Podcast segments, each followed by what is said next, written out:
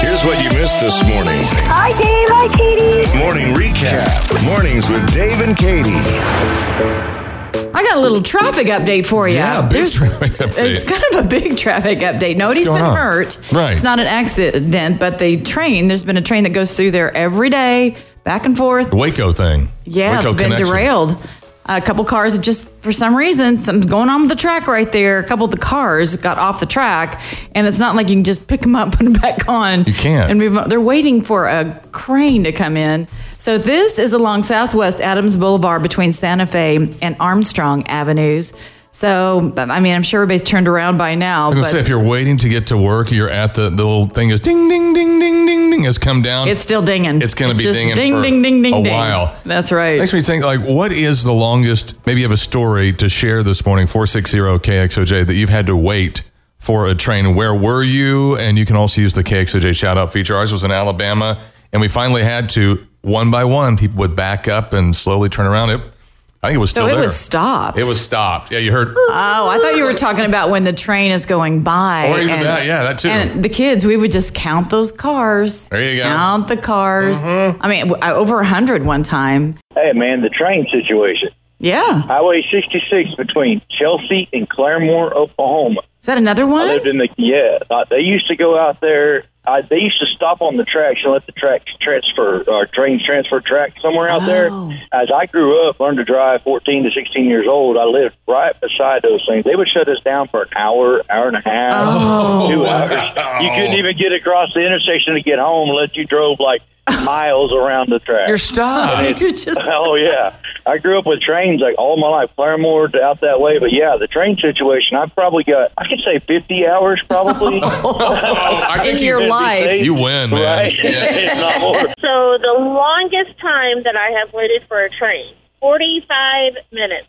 wow where was 45 that minutes. Where was it? Uh, well, it's in Bristow, Oklahoma. And one night after church, we were coming home. So it's about nine thirty, ten o'clock. We had all the kids in the van, and you can only there's only a few ways you can get around to the other side of town. good morning how about you train stories in Claremore when my son was in uh, his senior year of high school.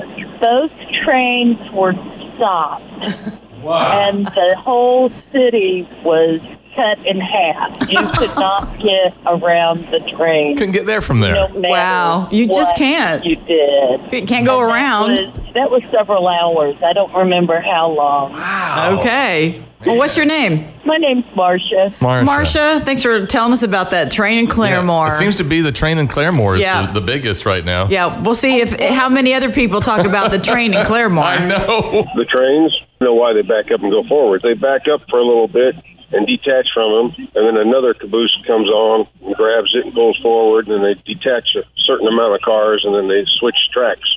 Oh, so you have to go forward and backward to do that. It's like backing your truck up to the boat or the camper or something There you like go. that. Right. Okay. Man. So that's what's That's going why on. It goes forward and backwards, and when it starts going forward or backwards, I always find my way around it 'cause I know it's going to be a half an hour. They're busy. so that one's probably what's going on in Sand Springs. I yeah, would sounds assume. like it. Well, Okay. that's right. There's a ma- there's a main switchover station there. I used to live in Oh. Toledo, Ohio, where they had a switchover station, and it's a switchover station. Huh, look at See what that. we don't know about trains. 300 cars, and the first 50 are going towards L.A., and the next 50 are going towards, you know, Houston. So they switch it to get different cabooses to hook them up to go somewhere else. Wow. That is so cool. You know what I think is so cool is sometimes you'll see a really, really long train and there's like two engines in the front yeah. and a couple of cabooses in the back. I was- Are the cabooses pushing? Sometimes. Oh, So they've wow. got you pulling and you're pushing going on. Oh, Okay. I Wow. didn't That's so know that. cool. Thanks for that. What's your name? Steve?